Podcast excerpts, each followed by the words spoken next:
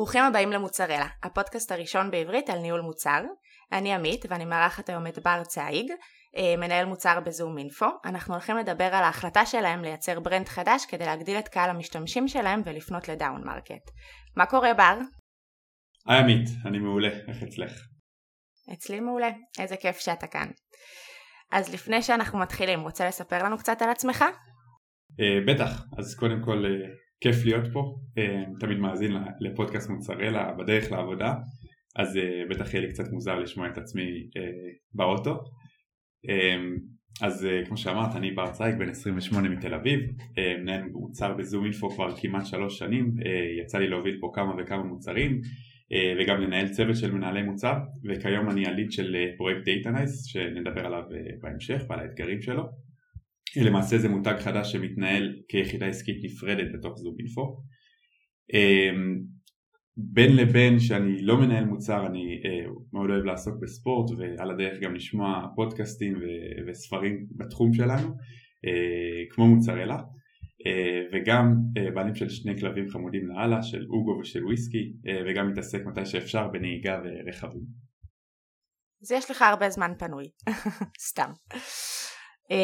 אז לפני שאנחנו מתחילים רוצה לתת לנו כמה מילים על ZoomInfo שהמאזינים יבינו את ההקשר?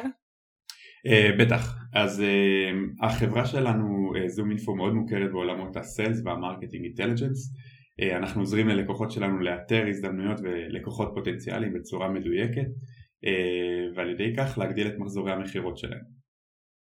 מהמם. אז מה בעצם היה הכאב שממנו הגעתם להחלטה להקים brand חדש?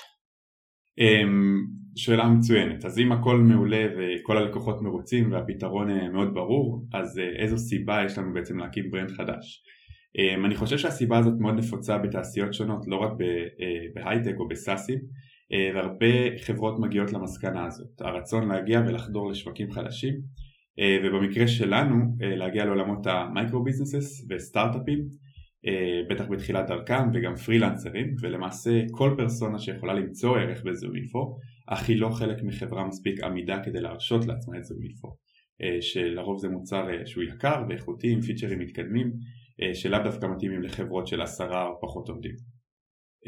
דבר נוסף שהחלטנו לפתור בהזדמנות הזאת הוא רצון לבנות מוצר שהוא no touch אה, או self-served, כלומר לקוח מגיע לאתר של ה brand החדש Datanyze ומבצע את כל תהליך ההרשמה בעצמו ובפחות מ-60 שניות הוא כבר רואה את הערך ויכול גם אה, לשלם אה, וכל זה ללא אנשי מכירות שזה תהליך שהיה די שגור ב ZoomInfo, ארגון שהוא באופן מסורתי high-touch, כלומר עם הרבה נקודות מגע של אנשי שיווק ומכירות עם הלקוחות עד סגירת העסקה. אז בעצם פניתם לשוק חדש וגם ייצרתם מוצר שהוא הרבה הרבה יותר פשוט, שהוא די סלף סרב, כלומר אה, מישהו יכול להיכנס, למלא וכבר מהרגע הראשון הוא מקבל את הערך. איזה מחקר עשיתם כדי להחליט האם זו ההחלטה הנכונה ואם שקלתם עוד אופציות? אה, כן, אז קודם כל אה, באופן כללי אני חושב שכמנהלי מוצר אנחנו תמיד עושים תהליך ה-exploration או ה-discovery אה, ורצינו להבין את הפוטנציאל וכמו הרבה דברים שקשורים לחברה שלנו אה, הפוטנציאל היה מאוד ברור שהוא ענק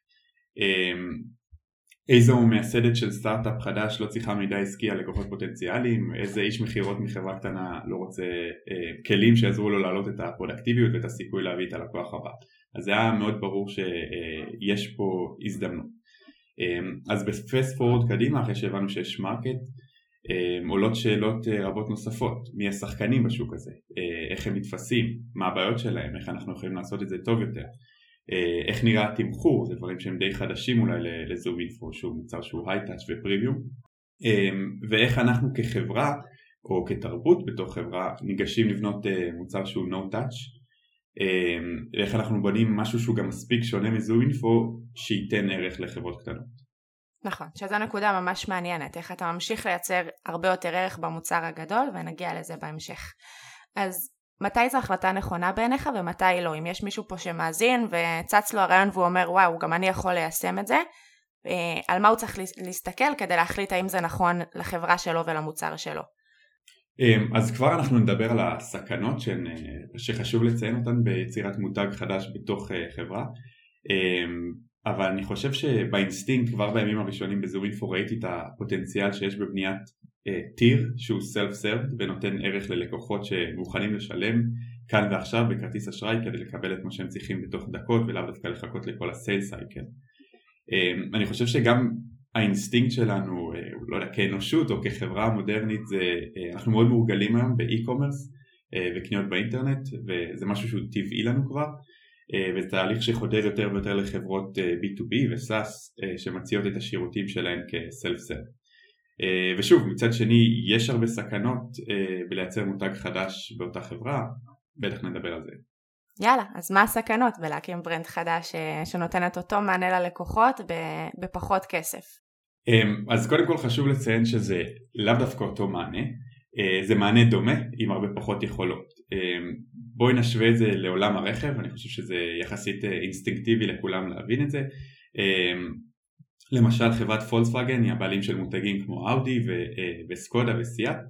אה, אז גם הדגם הפשוט של סיאט וגם הדגם היוקרתי של אאודי יביאו את הנהג מנקודה A ל-B. אה, אבל אפשר להניח שבחלק מהמקרים אה, שני הרכבים אפילו חולקים כמה חלקים תשתיתיים משותפים אבל אין ספק שבאאודי היקרה הנהג יקבל הרבה יותר פיצ'רים ולכן היא יקרה משמעותית. אז אותו מקרה ב ZoomInfo וב Datanyze רק שלהבדיל משם מותג כמו אאודי שרק עצם השם יכול להעלות את המחיר ולמכור את עצמו אמ, ה-ROI בזום אינפו הרבה יותר ברור, אך הוא באמת דורש השקעה גבוהה שלחברות קטנות אין תמיד את היכולת להשקיע. אמ, וגם אם כן, לא בטוח שמבחינת ה-conversion אמ, אצלנו בתוך זום אינפו אני ירצו לדבר עם אנשי מכירות והחיכוך הגבוה שנוצר מ-iTouch בעצם יכול לגרות לחברות מתנדנדות לפנות למתחרים.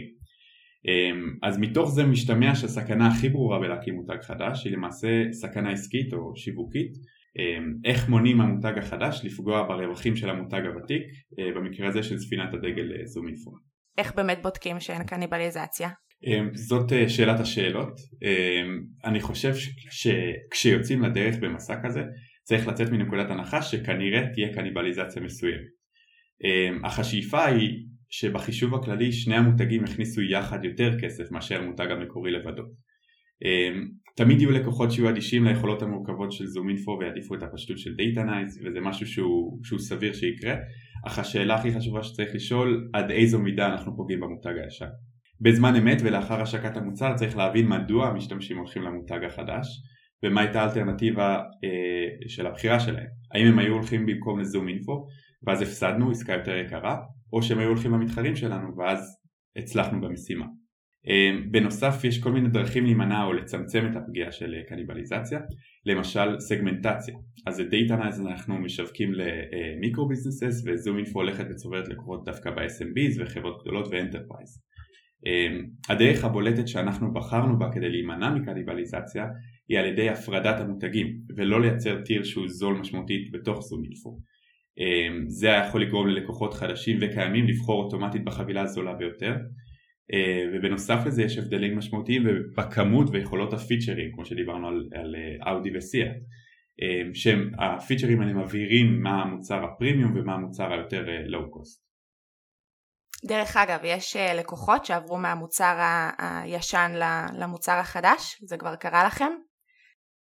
אנחנו עם Datanyze רק שלושה חודשים באוויר אז זה עדיין לא קרה.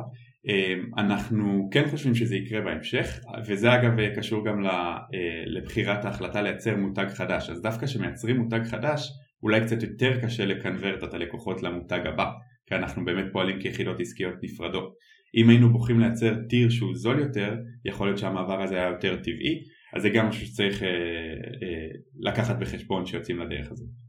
נכון. אז כשהגעתם להחלטה הזו, אה, איך, אה, איך הרצתם אותה מול הבורד, מי הסטייק הולדרים שהתנגדו למהלך? ומה בעצם, איך מכרת להם את זה, מה היו הטיעונים שלך? ללמה צריך לעשות את זה? אמ, אז כשבונים מותג חדש עם סכנת קניבליזציה, בטח כשהוא סלף סרב ללא אנשי מכירות בחברה עם אה, אה, תרבות של היי-טאץ', אה, אז השאלות הכי קשות עולות דווקא מה stakeholders בצד העסקי, אה, בעיקר sales שחוששים שהמכירות ייפגעו ועל כך העמלות שלהם. אה, ו marketing שמשקיעים המון במיתוג ובידול ועכשיו הם צריכים להתמודד עם סוג של מתחרה מבפנים. אה, ובטח מתחרה שמכיר אותם הכי טוב. אה, אז בסוף אני חושב בין אם זה הקמת מותג או הקמת מוצר חדש או הקמת פיצ'ר אנחנו כמנהלי מוצר יש לנו כלים מסוימים להתמודד ולשכנע סטייק הולדרים אז אם זה דאטה ומחקרים ולהראות אולי חברות אחרות שעשו את זה ו, אבל אסור להתעלם מהסכנה הזאת של קניבליזציה. זאת אומרת הרבה פעמים אנחנו רצים לדרך שלנו כמנהלי מוצר ואולי אומרים הסכנות לא חשובות או שהן חשובות אבל אני מתעלם מהן אז לא, אז מההתחלה איך שדיברנו על Data Nice דיברנו על קניבליזציה ואיך אנחנו מונים או מצמצמים אותה אז העצה שלי פה אם משהו ברור לכם כשאתם חושבים על מוצר אה, ואתם חיים את המחקר והמודלים ואת ההשוואה אה, לחברות אחרות שעשו את זה בהצלחה זה לא בטוח ברור למי שחושש שזה ישפיע על המשכורת שלו.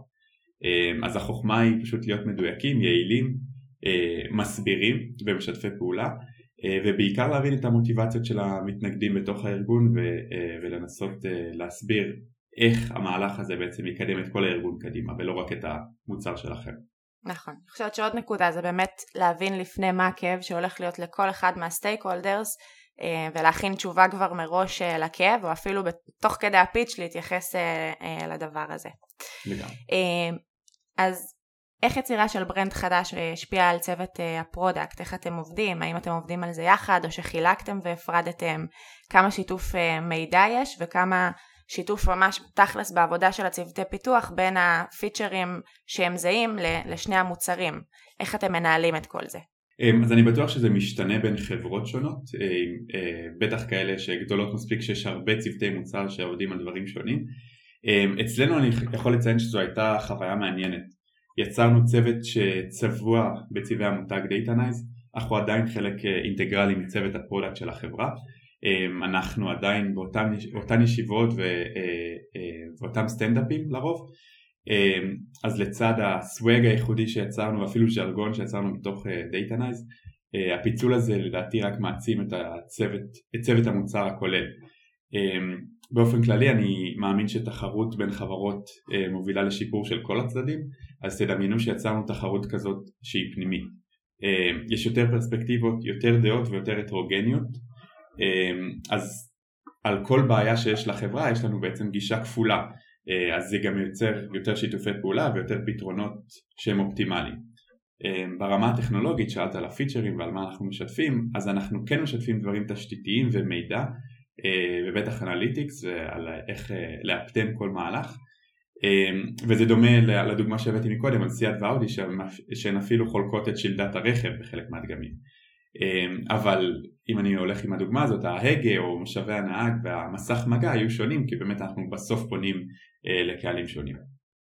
כן, אני מאמינה שהמוצר החדש הוא הרבה יותר אה, קליל כזה ו-UI אה, הרבה יותר ברור ומול המוצר השני שבטח הוא קצת יותר פונה לאנשי מכירות ואז אולי שהם טיפה מיושנים יותר אז זה ממש קהל שונה. ומקודם קצת נגענו בזה, אה, בvalue שאנחנו, אה, שאתה חייב לשמר במוצר אה, הגדול, איך אתה מחליט איזה פיצ'רים חייבים להישאר במוצר המלא כדי שהוא באמת ייתן יותר ערך מה brand החדש, שהוא בעצם הרבה, הרבה יותר זול. אמ, אז האמת זו שאלה עסקית סופר חשובה. אמ, וכדי להימנע מקניבליזציה וכדי להבטיח ללקוחות הקיימים של ZoomInfo שיש תמורה למחיר שהם משלמים ואין ערך בלעשות בעצם את ה downgrade הזה ל Datanyze. אמ, אז כדי לעשות את כל זה אנחנו צריכים להבין טוב את המשתמש ולאיזה פרסונה אנחנו פונים בכל מוצר. אז אם זה כמו שאמרת זה מתחיל ממש ב-UI שבאמת פונה כבר לפרסונה אחרת וכמו שאמרת נייז הוא הרבה יותר צעיר ומגניב אה, אה, ומרענן. אה, יש הרבה דרכים לייצר את ההבדלה הזאת. אפשר קודם כל להסתכל על מתחרים ולראות אה, איזה מתחרה פונה לאיזה שוק ולנסות להגיע לאיזושהי התאמה מסוימת. אה, אני חושב שכן הצלחנו בפרויקט הזה לבדל באופן מובהק את שני המותגים, אם זה פיצ'רים, גם, גם אם הפיצ'ר דומה יש הרבה יותר יכולות ב ZoomInfo. אני חושב שבשניהם אנשי מכירות ימצאו את הערך, אבל בזמן ש Datanyze נותן את המידע הכי חיוני ומדויק, ZoomInfo זה מנוע מכירות אה, מתוחכם ומורכב ומבוסס על טכנולוגיות ו machine learning ו-AI שלוקח את אותו בסיס של מידע שאנחנו משתמשים בו אבל נותן הרבה יותר ממדים של עומק, של זמן, של intent אה, ו context שאין ב Datanyze אה, אז החוכמה היא כן לגרות את החברות הקטנות ולהגיד הנה זה מה שאנחנו יכולים לתת עם, עם ה database שלנו שהוא כבר ברמה מאוד גבוהה ואם תמשיכו להגדיל את צוות המכירות שלכם ואם תוסיפו עוד צוותים ועוד מנהלים ועוד שכבות של ידע אז יש מוצרים הרבה יותר מתוחכמים שיכולים לתת לכם ערך מאוד ברור. אז אני חושב שבשורה התחתונה החוכמה היא להראות את ה-ROI אה, עם כל מוצר ולהראות שגם יש לאן לשדרג. מהמם. אני חושבת שזה גם סוג של דרך כאילו לעשות הוק לחברות קטנות ו... ולהצליח לתפוס אותם יחסית בקלות וברגע שהם גדלים אה, אתם יכולים לנסות אה, להעביר אותם ברגע שהם מתפתחים ויש להם כבר יותר צוותים ויותר אנשים ויותר מכירות אז זה ממש מגניב. יש משהו שתרצה להוסיף לפני שאנחנו מסיימים? אמ, כן, אני חושב שבאופן כללי העצה שלי אה, למנהלי המוצר שיוזמים מהלך כזה שהוא גם אה, מהלך מאוד עסקי אה, בנוסף לזה שהוא מוצרי אז לא רק בנינו פה מוצר ועשינו את כל תהליכי האפיון של מוצר אלא יש פה ממש מחשבה עסקית שצריך לעשות. אז אני למדתי המון, אני חושב שזה היה הרבה יותר טוב מהבית ספר למנהל עסקים. אה, אז תוכניות עסקיות, לראות אה, איך קניבליזציה משפיעה, לראות את ה trade-off ים שיש בעצם במהלך כזה וזה חלק מהמחקר, מעבר למחקר מתחרים, מעבר ל design sprint שאולי רוצים לצאת אליו לפני כזה מהלך אז זה בהחלט משהו מעניין ולא לא לפחד גם לדבר על ה risks ועל ה dependencies ועל הבעיות שזה יכול לייצר. כמו קניבליזציה, כמו בעצם זה, ש... עצם זה שאנחנו צבועים ב Datanyze זה כבר בהכרח אומר שאנחנו לא עובדים אה, על דברים לזום אינפו, על ספינת הדגל. אה, ואני חושב שכחברה צריך אה, להיות ברמת אה, maturity מסוימת בשביל אה, לצאת למהלך כזה, אה, זה לאו דווקא מהלך שמתאים לסטארט-אפים חדשים אה, וזו העצה שלי ככה למנהלי מוצר שהולכים אה, להיות חלק או להוביל מהלכים כאלה. מהמם, אז היה לי ממש מעניין ותודה שהתארחת אצלנו. אה, ולכם אני מקווה שנהניתם מהפרק. כדי לשמוע פרקים נוספים, עקבו אחרינו, אחרינו בפייסבוק, אה, תירשמו לפודקאסט, ואם בא לכם לתמוך בעשייה, דרגו אותנו בחמישה כוכבים, וכמובן ספרו לנו על מה אתם רוצים לשמוע עוד. תודה רבה, ונתראה. ביי בר. ביי עמית.